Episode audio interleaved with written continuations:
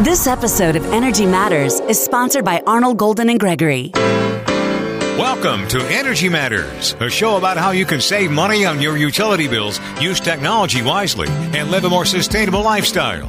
Here's your host, veteran energy regulator and clean energy expert, Commissioner Tim Echols.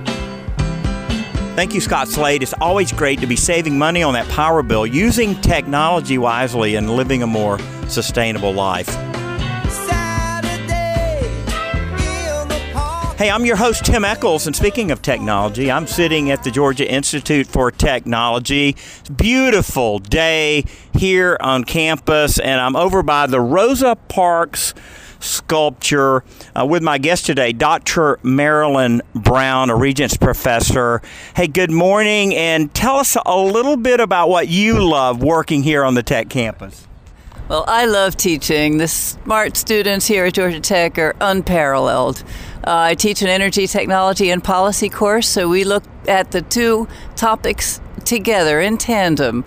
What's the technology offering that we might want to try to exploit, and what are the policies that we should use to try to maximize them? We're going to have a fun time in these first two segments talking to Doctor Brown. She and I work on a lot of different projects together. Just a joy to work with. Doctor Brown, I know neither you nor I are sculptors, but we're sitting here by the Rosa Parks Sculpture, and it reminds me of the, the Dexter Street Baptist Church in Montgomery, where I started Teen Pack, a national youth program at state capitals. It's in fifty state capitals, so I wish I knew more about uh, you know engineering from a you know from a academic standpoint and finance, because it would really help me in my job. But I have a nonprofit master's from Georgia. I have a P R master's, and of course my undergrad. So it would have probably would have been good for me to go to tech, at least for one of these degrees. But uh, but I had a chance to take a number of students every time I go to Montgomery to that Dexter Street church. It was M L K's church when he was there. It was in the basement of that church that the Montgomery bus boycott was planned. And so just seeing this Rosa Parks sculpture here just reminds me of just what an incredible logistical organization that that bus boycott was. In fact, there's a mural across the wall in the basement of that church to the entire civil rights movement. But just a word as we before we get into all of our geeky stuff, we have we have made such great progress uh, as we've just recently cel- not celebrated, but mourned the death of of of a, of a great civil rights leader who helped integrate the University of Georgia. I mean, you've you've seen you've seen tech really become an international mecca here. Yes, indeed, our. Um Numbers of students and research productivity have actually grown through the pandemic. I'm very proud that here uh, at Georgia Tech we have applied science to manage our campus. You'll see around here how we have everything labeled and all of the air filtration systems in every room. We're, we're really applying energy efficiency as well as uh, environmental mechanisms to, to push through this pandemic. So we walk the talk here. You've done so many different things, serving on the T V A board, teaching here, organizing conferences, being uh, being a speaker. I mean, it's just such uh, such a varied, you know, career. What's some of the highlights or things that you've really it personally enjoyed? Well, I also was involved with the Intergovernmental Panel on Climate Change Uh, for a number of years, including the two thousand seven uh, I P C C report that uh, co-won the Nobel Peace Prize, you know, uh, along with uh, Vice President Al Gore. And what I did on that was con- to continue my push to make sure that the demand side of the meter was always considered, not just providing an adequate supply Uh, sustainably and economically, but also looking at how the uh, the consumer can help be part of the solution.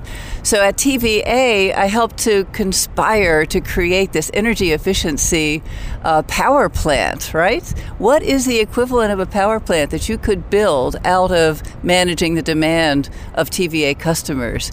And it turned out to be a very affordable power plant, and we did build some more of them when I was there on the board. And I think about one of the classes I think it was you that had me speak to a graduate class back, or maybe some researchers back early in my, my tenure, and they were studying legacy coal ash from various different plants, and and just testing this coal ash to see how much of of of its attributes it had lost. And I, I tweeted out the other day, Doctor Brown, an article from the Sierra Club about uh, about rare earth metals coming out of, of coal ash. And you know, and, and the fact that you can take old coal ash and through this process, this this being developed, you can come up with some very valuable things. And you know, as you think about, you know, as we move forward, I think we'll eventually close all of our coal plants here in Georgia, but all the coal ash remains.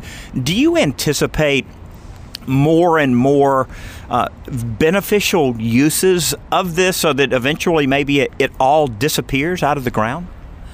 I do think there are many good beneficial uses for the coal ash, and some of it's already um, you know, being deployed, as you know, here in Georgia with the uh, concrete blocks that have ash in them. I'm also excited about the new uh, mining opportunities throughout the country, though, because we do need more lithium, we need more cobalt, we need to uh, make sure we can provide more of our own supplies, right, of those rather than having to import them. So I can see a, a future over the next decade where mining booms. So while it might not be coal mining, it's still valuable uh, mining, mining for valuable assets. And so much is done here at Georgia Tech. Uh, and, you know, I, I mean, I was an English major, right? I was I was diagramming sentences over there, you know, while you guys were doing research on on various on, on various topics from manufacturing to industry to, I mean, tech does so much. Uh, and I've been to the M I T campus. I've been to the Texas A and M campus. I mean, Georgia Tech has become an engineering powerhouse in America. Oh, it is. Year after year, we're rated in the top five for at least three, if not four, of our engineering schools, always for systems engineering. We're number one, but also mechanical and aerospace, uh, civil and environmental. It is incredible that uh, we are up there with M I T and U C, Berkeley, Stanford, and all the big names. But I think that nationally, we don't have the name recognition. So I am always, you know, for instance, sometimes I'm uh, introduced as Marilyn Brown from Georgia State University. I don't know where they get these names sometimes. It's Georgia Tech. It's the Georgia Institute of Technology. It should roll off our tongues, right? Given our powerhouse. I mean, we're sitting here on the tech campus, kind of in the shadow of the Coca-Cola World Headquarters. And you think about Cambridge, Massachusetts, right? And how Cambridge is a destination place for healthcare technologies and, and many, many different, many different things there.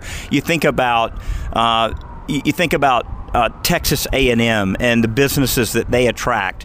Georgia Tech really is becoming a magnet for businesses just to be in close proximity to the campus, right? Yeah, Midtown is booming. I'm sure when you drove here this morning, you had to drive around some barricades because we are building so many headquarters and new co- new office complexes. I am worried. I'm not sure that we're going to fill them all. It's going to take a while, but eventually, and we are an engine of economic growth for sure. You've got this new building on campus, the Kendeda Building, the Living Building, and I, I mean, I, I can't see the N C R building from where we're sitting right now, but that that double platinum LEED building and the fact that they pump that that runoff water up and flush the toilets in that yeah. building, and how cool that is. But the Kendeda Building is even cooler. I know that you guys are proud to have that, and I'm seeing tours, virtual tours and other things. You've been in the building, right? And why are you guys so proud of that? Well, it's uh, first of a kind for a lot of different uh, water and energy and other sustainability uh, approaches. So a net zero uh, building at this point, and it's an education opportunity with all the tours. We're really hopeful that it'll be replicated, and that's that's the sign of success, right? But yeah, it is. Um, it does take you aback when you go into the toilet at the Kendeda building, and you have all the signs about do not that do not, none of this and none of that and follow these instructions. It's a new future. But, hey, the payback's terrific. Yeah, so, so much technology on the scene. I mean, right here on North Avenue, you've got some very special, specialized street crossing equipment uh, that can sense if a live human is there. You've got, I know that we did this E V drive around uh, the campus as we were promoting low-speed electric vehicles, and North Avenue as a smart, kind of a smart street, a smart corridor. And I know COVID is, has, has kind of thrown a kink in a lot of stuff that we're doing, but I do anticipate that, you know, from this world of world uh, this Coke building here, the world headquarters, down to Pont City, yeah. I can see in five or ten years, just every smart technology known to man and woman being there. Uh, yes, indeed. And, of course, autonomous vehicles being part of that on that stretch of North Avenue. I am sure we're going to be looking at how well they how well they operate, what the mm, solutions might be to make them safe and the, and the citizens around them. Yeah. Um, I do, uh, of course, myself get very excited about all of the ways that we can be part, that in, individuals can be part of these innovative solutions. So you can fill your own house. And we'll maybe turn to some of that next. Yeah, let's uh, let's let's hang on with Doctor Brown here on the Tech Campus. In our next segment, let's talk about some of these technologies, some of these opportunities. I'm Tim Echols. I'm your host. I'm on the Public Service Commission. I'm at Tim Echols on Twitter. Stick around. We'll be right back with Doctor Marilyn Brown.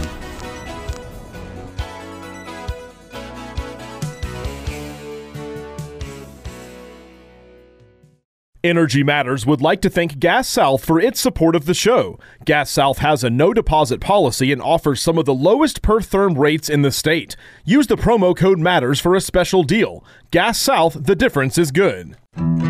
Gas South believes in the difference we can all make, like the difference in putting people first and showing that you care. For us, our difference is saving people money with our best rates and no deposit, and the difference we make in our community by taking care of our friends and neighbors and giving back five percent of our profits to help children in need. Learn more about what makes us different at gas south dot com. Gas South. The difference is good. Logan Booker, producer of Energy Matters, here for Green Power E M C. From the suburbs to rural farming communities, Georgia is enjoying the benefits of a more sustainable future through the power of solar energy. Available from thirty-eight of Georgia's member-owned electric membership cooperatives, or E M Cs, these not-for-profit utilities are harnessing the sun's energy to bring clean, renewable, and affordable electricity to four point two million Georgians. For more information, visit w w w dot green power e m c dot com or contact your local E M C. This episode of Energy Matters is sponsored by Arnold, Golden, and Gregory, an AmLaw two hundred law firm with one hundred eighty attorneys in Atlanta and Washington, D C They take a business sensibility approach when advising clients. They provide industry knowledge, attention to detail, transparency, and value to help businesses and individuals achieve their definition of success. A G G subscribes to the belief, not if, but how. We thank John Gornall and all the attorneys and staff at A G G for sponsoring our show. Hey, this is Tim Echols back with Energy Matters. I'm on the Tech Campus here, and Doctor Brown, uh, I mean, being a triple dog, I mean, you see I got red and black on today. Uh, being a triple dog, I do get the heebie-jeebies when I come on this campus, and I think it was just instilled in me from a very young age. You know, my dad went to Georgia, and, and you, you know, the rivalry that goes on. But now that I'm on the commission, I've been on the commission eleven years, and I see the incredible contribution that Georgia Tech makes in technology, in sustainability, in engineering. I mean, this is a, a fantastic campus. See, I can't believe I'm saying that. This is a fantastic campus, and I love I love coming here. I love speaking to students. I mean, maybe say a word about that really cool focus group that we did earlier and some of the neat students that were on that. Uh, yeah, so um, a couple of times a month for about an hour, we brought together some students who were doing uh, courses or interested in energy technologies.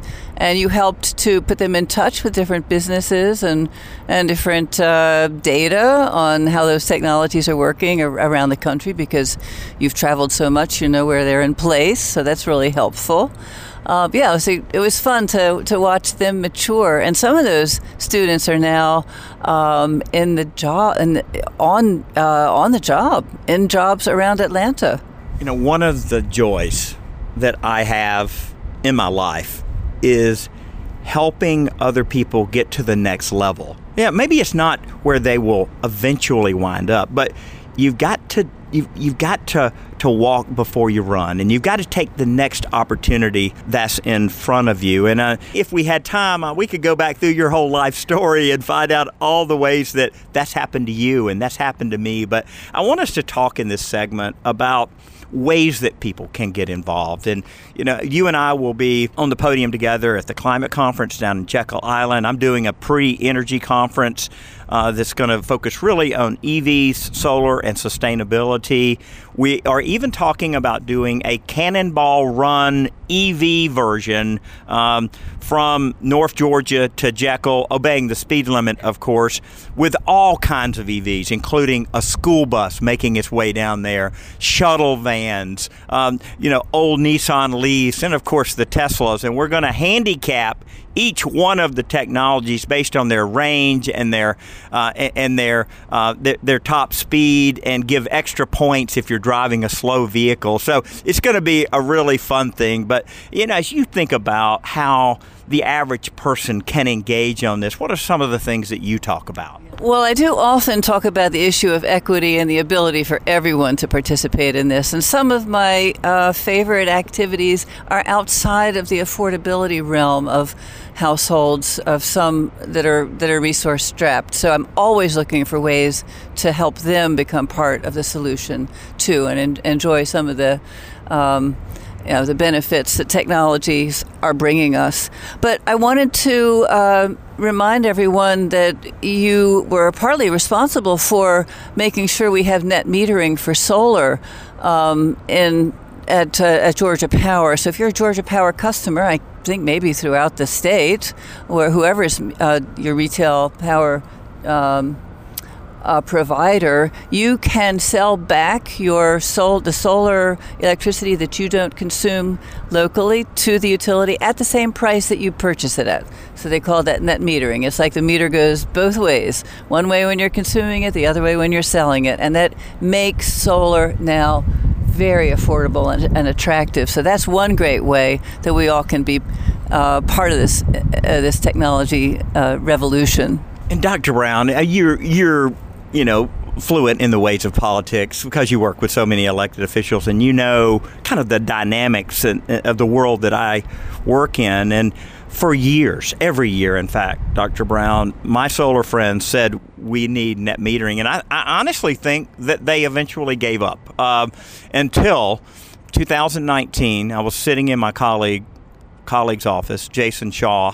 He had gone out for something, and Thatcher uh, Young w- was was out in the hall uh, along with James Marlowe, and uh, I waved them in, and they said to me as we were getting ready, you know, to do uh, this uh, this this rate case, they said, "Commissioner, we, we you know we think you could do monthly netting," and I had not even been thinking about it at the time, uh, and and they sat me down and reminded me of what it would take and, and the benefits and how it would cut the payback on a solar system by about thirty percent.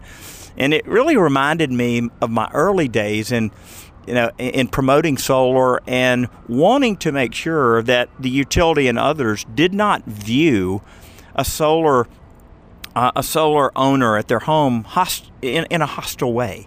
Uh, that they're our friend. They've built a power plant on top of their house. They're contributing to the grid. Let's not be mean to these people. Um, but we were able to get that done, and I'm so thankful that my colleagues trusted me and allowed us to move this forward. And I am hearing a lot of solar developers say that this has created a lot of new buzz and new business for them across the state. One of the perhaps unforeseen benefits is that it is informing people about how they're using their electricity. You know, that education role is so important. Um, and so, for instance, I can look minute by minute at how I'm using electricity and what I'm sending back to the um, Georgia Power.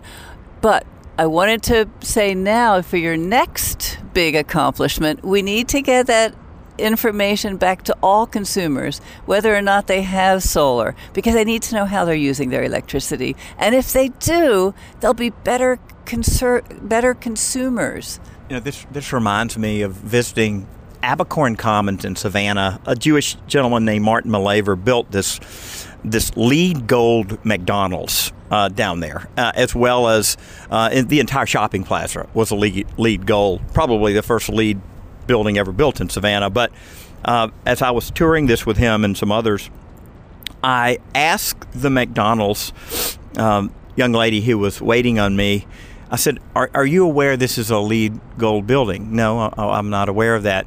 Are, are you aware of what LEED is? No, uh, I'm not. No one had informed her about this. And I, I to, to, to my host that day, I said, you know, we owe it to ourselves to make sure that our young people understand this. Exactly to your point, Doctor Brown, is that they've got to see, how is this working? How is it benefiting uh, us? And not just not just the McDonald's, but the whole grid, right? Because you think about what E Vs do, charged at home overnight, putting downward pressure on rates. So it doesn't matter if you own an E V or not. We all should be promoting folks to have E Vs and charging them at home because of the grid efficiency. So hooray to what you're saying here is that we we need to educate not just the people that come on this Georgia Tech campus who have an engineering aptitude, but people like me, right, English majors who, who are sitting up there sipping Starbucks in Athens or something. Uh, we, we need to we need to make sure everybody understands how this works. That means we need to have monitors in the building showing, you know, every building showing, here's what our solar array's doing. We need to put it on people's bills and remind them, hey, this is what solar is doing for you and how it's fractionally lowering, lowering your rates. I mean, you've got lots of ideas about how we can educate people, but, but this needs to be an ongoing process. So that's a great segue to the Drawdown Georgia project, because by the end of this year, we're going to have dashboards available for every county and metro area in the state of Georgia, which provides them with an average per capita level of consumption for their households, businesses, industry, and transportation. So it's an aggregate number. It's not as powerful as knowing your consumption, but it does provide the leaders across the state with some comparative statistics. And if they're doing really well, they can boast. And if they're not doing real well, well, they may think about how they can do better, right? And we have seen that this sociological uh, info dump that uh, I'll call it, with a company like O Power and others that provide information about how your neighbors are doing without giving their name, of course. I mean, no no privacy being violated here, but it there there is this positive peer pressure that that that can happen. Well, as we wrap up our time here on the Tech campus, kind of give us a preview of, you know, what's what's ahead for you, Doctor Brown, as you as you look at this this next chapter of your life. Oh, yeah.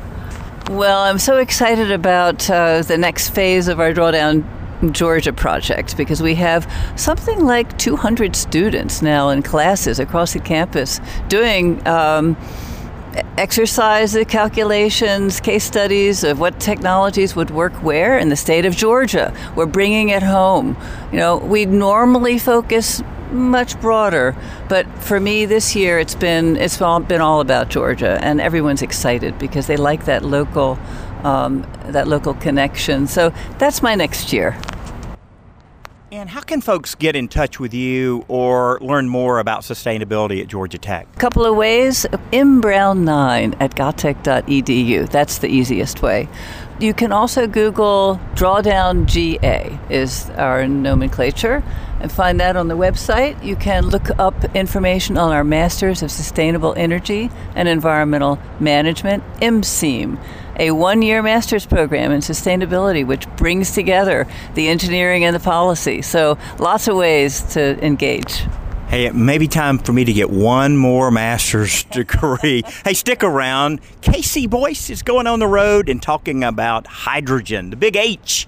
Everybody's talking about H. So Uh, look forward to having you back with us on Energy Matters each and every week, all across the state of Georgia and all around the world. Just go to wherever you get your podcast and search for Commissioner Echols or Energy Matters with Commissioner Echols. This is Tim Echols. You've been listening to Energy Matters. Creative Solar U S A is a Georgia-based turnkey installer of innovative solar panel systems. With their NABCEP-certified installers, they ensure you receive the highest quality solar energy system in the industry. They're proud to work with you before, during, and after the install, blending customer demand, system capability, and expertise to provide the best service possible. Contact them today at seven seven zero, four eight five, seven four three eight or creative solar u s a dot com. Tim Echols from Marlin Gas Services. As the port continues to grow, more and more trucking companies are using natural gas in their trucks instead of diesel. Marlin Gas Services is helping to usher in this clean opportunity. With their specialized rigs, they create virtual pipelines with all the equipment and expertise to provide reliable, clean natural gas. Marlin Gas is the company that gas utilities, pipeline companies, and industrial facilities turn to. See marlin gas dot com for more information. This episode of Energy Matters is sponsored by B M W Auto Sales. covid nineteen has changed everything, even buying a car. B M W Auto Sales, one of our show sponsors, not only sanitizes every car, but you can buy it online and they'll trailer it to your home anywhere in Georgia and surrounding states. They've used electric cars, plug-in hybrids, and traditional hybrids. Check out the inventory at e v dash hybrid dot com. That's e v dash hybrid dot com. They have a three-day loaner period as well if you want to make sure electric works for you. Check them out at e v dash hybrid dot com. Welcome back to Energy Matters. I'm Casey Boyce. I'm joined in this segment and through the rest of the show by Stuart Stewart, who is with a company called BayoTech. Stuart, welcome to Energy Matters. Thanks, Casey. Good to be with you today. Yeah, likewise. Tell us a little bit about yourself. Who are you and what do you do at BayoTech? Yeah, BayoTech's a company that makes uh, hydrogen generators uh, to sort of forward the energy transition by making uh, low-cost and low-carbon hydrogen uh, ubiquitous to the degree that we can. Um, but for me, the, the story with hydrogen probably starts, uh, I guess I was the son of a, a Texas uh, oil man and wildcatter, um, and at the same time, I've got a forestry degree, so I'm a bit of a, a contrast there, a study in contrast. Um, you know, back in school, hydrogen is something we had heard about as being that the magic bullet for sustainability and, and saving the world from climate change. But it always seemed like economically the interests were aligned against it, right? We've got a pretty big uh, incentives aligned for the current petroleum-based economy that we have, and didn't really think that we'd ever get to a hydrogen economy. And I'd say about five years ago, I started to realize that um, really forces were sort of aligning to make hydrogen a economic reality today, that there were opportunities to get low carbon and low cost hydrogen out there in the world, um, and that it really could compete on a one-to-one basis. So uh, roll forward, here we are now. All right, so I am really looking forward to getting into this with you, because as some of our listeners may know, um, you know, I, I'm a little bit of a hydrogen skeptic. I would love to see it happen, right? So it's it's not so much, you know, the, what I'd like to see. It's it's just kind of what the uh, what I've seen, and so I, I'm looking forward to you challenging me. But I'm curious, before we go there, how did you go from forestry, getting a degree in forestry, to doing hydrogen uh, in this kind of entrepreneurial startup environment? Yeah, I, you know, my, my early days in my career, my, my first job was running a call center for E P A on hazardous and solid waste, the RCRA Superfund and Underground Storage Tank Hotline. That sounds like and, a lot and, of fun. Oh, I mean, good times, good times. You can't imagine. we, we, we, we, we fielded all the calls out there from the regulated community, from sort of the top environmental attorneys in the country, all the way down to grandma who might have lead-based paint in her garage and what should she do with it. Um, what that convinced me was that basically most companies were just interested in staying off the front page and minimizing expenses on environmental issues. It really was a, just a end of tailpipe consideration of how do we minimize cost and minimize, you know, sort of the, the repercussions of what's out there, rather than thinking about it in a progressive way where waste to a certain degree is just inefficiency and it's a cost for your business that really could be used as an input for something else. So it got me thinking about what is now called the circular economy. And okay. I went off uh, to get a, a master's degree in something uh, uh, focused on industrial ecology, uh, which really focuses on the sort of reuse of waste. At the same time, got a got a business degree at the same time because I realized if I was going to have any impact uh, on large companies, I needed to understand economics and finance a lot better. So okay. that, that's how I dove into that, and uh, I got the environmental degree uh, from the School of Forestry.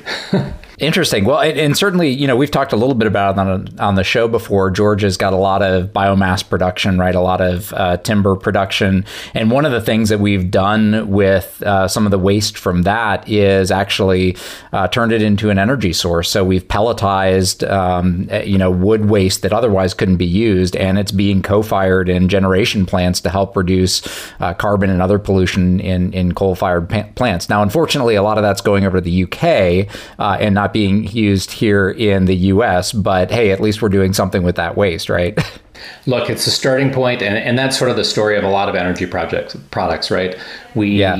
um, the world is moving, I think, over time to distributed generation, where we are going to be generating things closer to the point of consumption. And that's a big thing for both the energy grid and resilience in general, but also in terms of diversity of supply.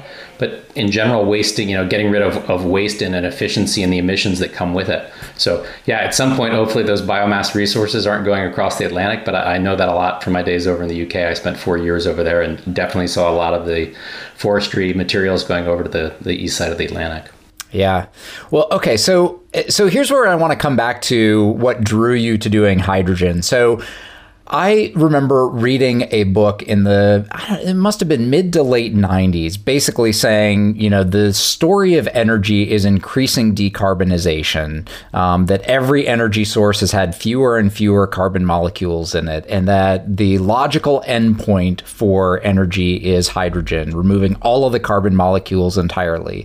And it was talking about how the hydrogen economy was just around the corner and it was going to be the greatest thing. And of course, we do not have anything close to a hydrogen economy right now. So I'm really curious, Stuart, as, as you know, you were thinking about this and, and kind of launched into to doing what you're doing at BayoTech. What was it that convinced you that this was the right time to really launch into what you're doing around providing this distributed hydrogen solution? And we'll come back, we'll tell our listeners more about what that looks like. But but why is the, this the right time for hydrogen?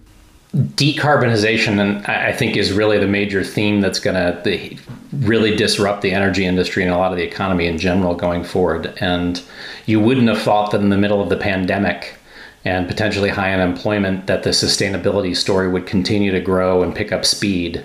But really, um, in just the last six months alone, the growth in the hydrogen industry and the focus and attention on it has been enormous. So that was really sort of gratifying to see the industry continue to grow despite sort of the economic headwinds of what we're looking at in general. Um, the decarbonization story is really what's what's pushing it and driving it. You know, I came to hydrogen from the waste to energy side originally. And what we came to realize in that business, which was uh, municipal solid waste and gasification technologies, advanced gasification, which is pretty complicated, um, was that at the end of the day, competing with low-cost electricity um, in the waste to energy space was really an uphill battle. And what the world needed instead was an opportunity to decarbonize the much more challenging sectors, transportation, heavy industry, things that electricity alone and a you know windmills and solar power can't necessarily decarbonize. And to me, that's where the answer, you know, I really started to focus about five years ago on the idea of hydrogen as the source to do that. And what would be the least cost pathway in order to get there to support that. And, and why that's important at the end of the day, right? Hydrogen put into a fuel cell, Um, hydrogen from any source, realistically, is a lower carbon source of mobility, transportation, energy, work, all the things that we want to do to keep the economy and people going, um, because of the gained efficiency of the fuel cell relative to an internal combustion engine or another source of, of generation. So it really is that that efficiency that we leverage to get more work or more drive out of the hydrogen or out of the energy source. Yeah, and it's interesting, you know, your your comment about seeing this continue to grow through the pandemic in twenty twenty. And, you know, in, in my work, which is uh, helping energy utilities understand their customers better, we saw a very similar thing with customer concern about climate change um, really spiking over the course of twenty twenty. Um, and, you know, I would have thought that coronavirus would have sucked all the air out of the room, right? But but people really saw, I think, you know, when the lockdowns first hit, and, you know, you're based there in the, the Los Angeles area. I mean, there were some really stunning photos of L A with clean air coming out in, you know, March and April. And and I think people saw that, and it hit them in a very visceral, visceral way, um, not to mention all the climate disasters that we've had over the past year, that, that people really are looking for solutions right now. So uh, let's talk uh, for a moment, um, Um, if you don't mind. So when you're looking at, you know, customers right now for hydrogen, who currently uses hydrogen? Um, and are there other uh, sectors that are using other fuels that could transition over to hydrogen in a fairly straightforward manner? Yeah, let me give you both the sort of the, the demand and the supply pictures both. Perfect, yeah. So um, today, you know, sort of the majority of the world's hydrogen, ninety-five percent of it probably comes from what's called steam methane reforming, which is what we do at a small scale and do on site. Um, that produces about ninety-five percent of the world's hydrogen. And can you describe um, real quickly for our, our listeners, like, what is steam methane reforming? What, what is that yeah. actually? So basically you, you take um, hot steam and a, a source of methane, and you heat that up um, with a furnace, and you pass that over a catalyst at high temperature and low pressure.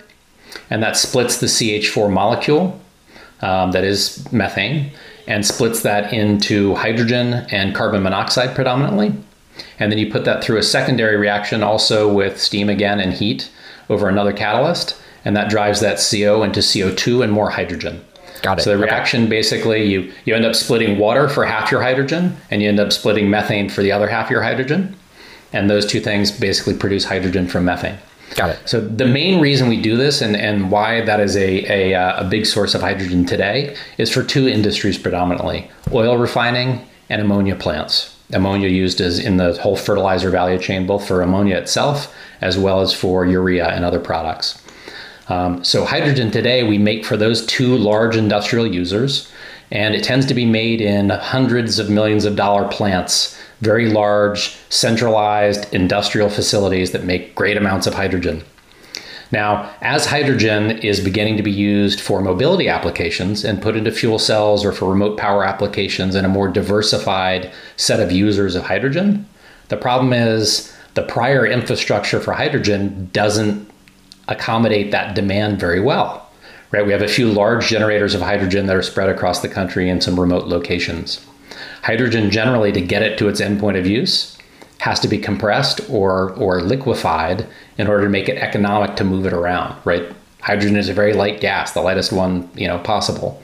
So it is both energy rich, but um, at the end of the day, it, it needs to be compressed to be moved. The problem with that is that it takes a lot of carbon intensity and a lot of cost to compress or liquefy hydrogen and move it around. So the goal is to, to put that hydrogen generation closer to the point of use. Got it.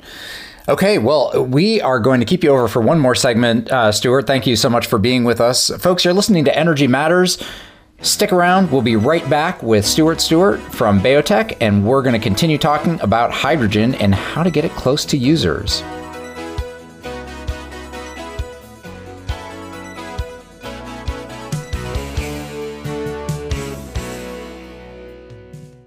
Everyone has tough times in their life. By checking the Project Share box at the bottom of your utility bill, you can make life a little easier for your neighbors. Your one dollar, two dollars, or five dollars checkoff is matched by the utility and then used by the Salvation Army to help folks having a tough time paying their energy bills. It's that easy. Join P S C Commissioner Tim Echols and many others by donating via your power bills this year. See more by clicking project share info dot com. And thank you.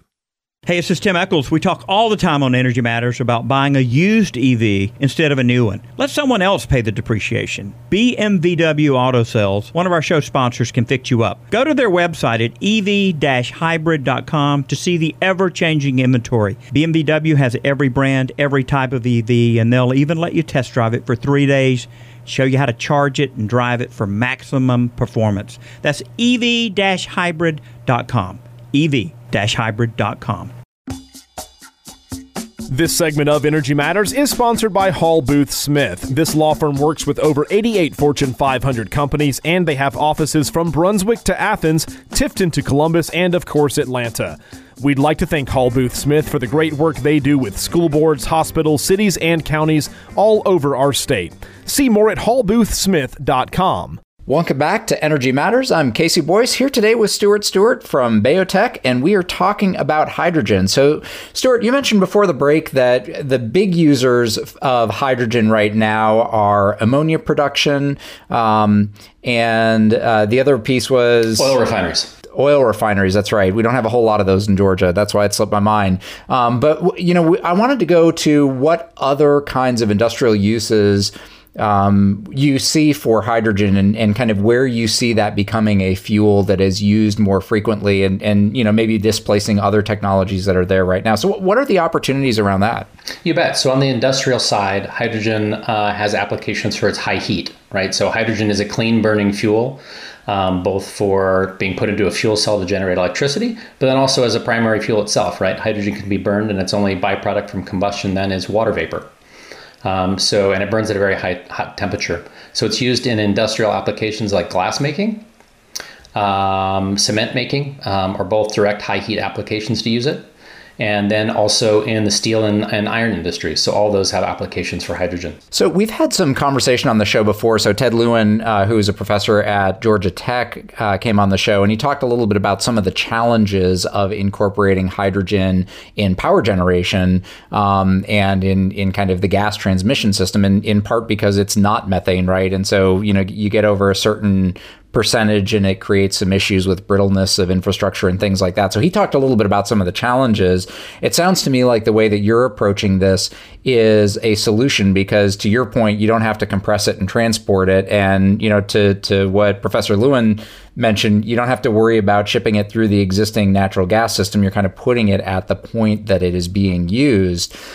How does this play out with transportation? So, you know, I know Toyota has a, a fuel cell vehicle not available here in Georgia, but it is in California where, where you are. Um, I actually know someone who has leased one of these Toyota Mirais, um, and he loved the car. Um, but we don't see a whole lot of, of transportation using hydrogen. But is there an opportunity for that in your mind? Absolutely. So I actually drive a Hyundai Nexo. I drive the small S U V um, here in California, and it is great. You know, basically a fuel cell electric vehicle, Casey, is a battery electric vehicle. Um, for the user, the experience is very similar. Instant pickup, uh, zero emissions while driving it. Um, it really is sort of a joy to drive. It's a lot of fun. Um, the main difference between a battery electric and a fuel cell electric vehicle is in a battery electric, you're hauling around a couple hundred pounds, if not thousand pounds plus, depending on the size of the vehicle and battery weight, uh, and all the space that takes up. And in a fuel cell electric vehicle, you have a small battery, a fuel cell stack that sort of resembles a battery in a lot of ways, and then a, a in my case, a call it six kilogram tank of compressed hydrogen, um, or in a large vehicle, maybe up to forty or fifty kilograms of hydrogen that you would see in a, in a bus or a heavy duty vehicle like a Class eight truck. And what that does then is generate hydrogen, or sorry, electricity on the fly from the hydrogen Uh, going through your fuel cell. So it's basically an electric vehicle, but you generate the electricity on the fly as needed rather than carrying around in heavy batteries. So those vehicles are great, and they really are sort of the story for decarbonizing material goods moving, you know, forklifts, heavy duty vehicles, all those things. The, the more something needs to basically be used constantly, driven over long distances, or move heavy stuff, probably the better it is for a fuel cell electric than it is for a battery electric in the long run. Well, fun story. The last time I got pulled over by the police, I was actually in a fuel cell vehicle. uh, so I was at a conference in Colorado, and Mercedes brought a prototype of their B-Class. This is kind of like a small hatchback um, that was uh, powered by fuel cells. And we kind of needled their representative into taking it for a test drive. And we loaded four of us up in this thing. And part of the reason he was reluctant is that the car was experimental. It wasn't registered in the U S. It didn't have a license plate on it. So we actually grabbed a license plate from another car that was on display there. So the license plate that we had was not at all registered to this vehicle. And we pulled out of the hotel. I was not driving. I was a passenger. And within within probably one hundred feet, we got lit up. And it uh, the, the guy who was driving from Mercedes was, was very flustered and, of course, you know, concerned about all of this. And the reason that we got pulled over, it turns out, was that um, he didn't turn his lights on. And so the police were not too terribly happy with that.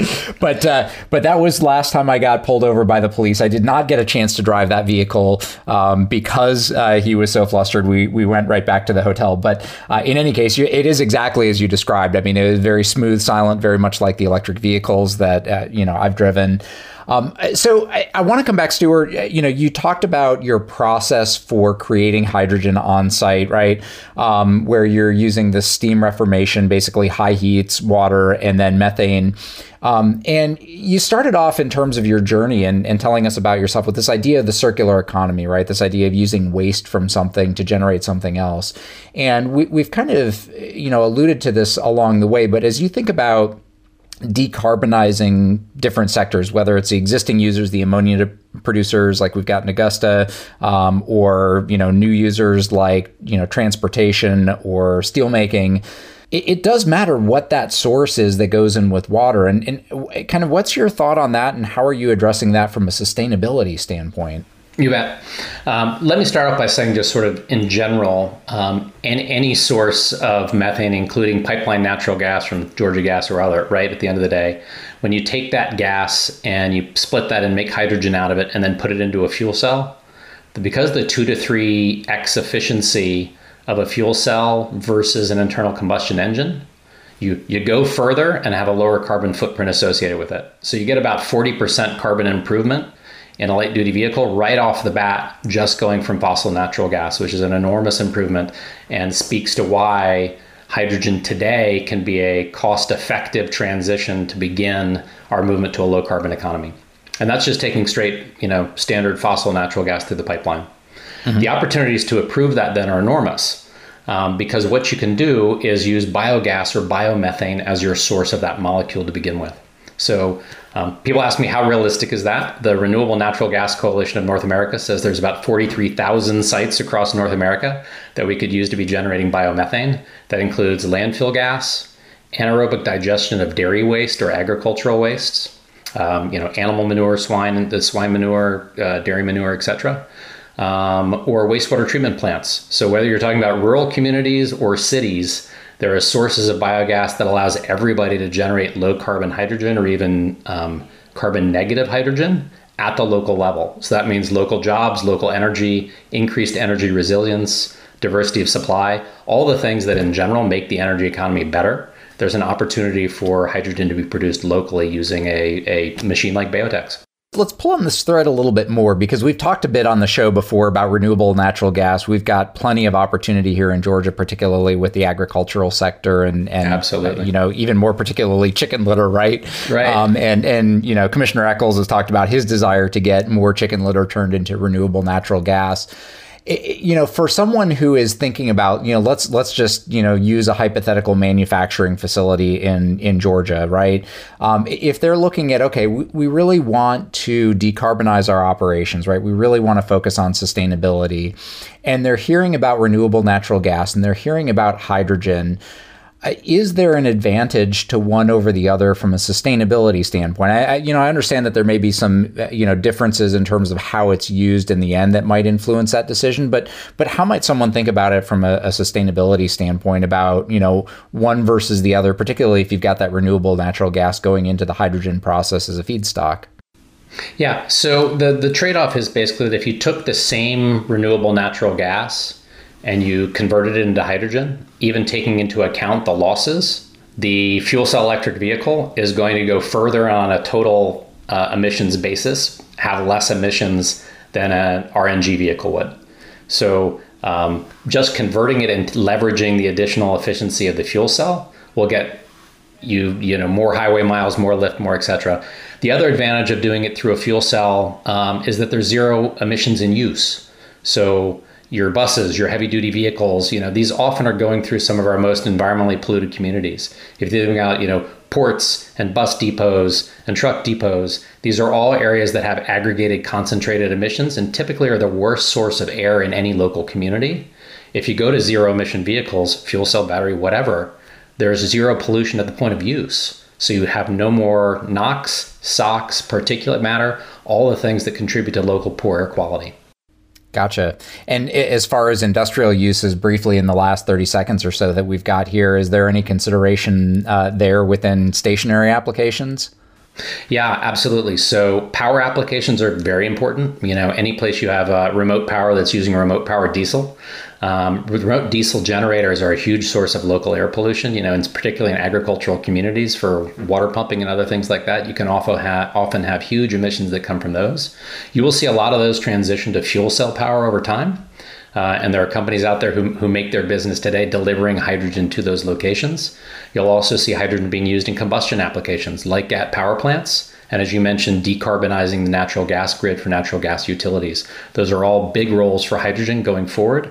Um, that we believe will be, be coming to states like Georgia over time, in addition to the hydrogen highway, right? Probably where you'll see it first moved, I would suspect, would be in buses or trains. It's a great fuel source basically for, for um, municipal transit. So we'll really see those sort of things take off and then see point-to-point things in the heavy goods movement. So Sound- look forward to the hydrogen economy coming to Georgia soon. Yeah, sounds great. Well, uh, Stuart, I've certainly learned a lot in the conversation. Uh, you know, our, our listeners, I hope you guys have as well. Uh, for those uh, folks who are listening that want to find out more about you or about BayoTech, Stuart, where can people find you? Uh, we're an Albuquerque-based company. We are at uh, www dot bayotech, B A Y O T E C H dot U S, or you can find me uh, via LinkedIn. I'm Stuart Stewart, uh, spelled the same way. So sounds great good. Talking to you, Casey. Appreciate the time today. Yeah, great to have you on the show. Folks, you can find us at Matters Radio on Twitter. I'm at Casey Boyce. And of course, you can always stream our past episodes at wgauradio.com slash energy matters. Have a great rest of your day.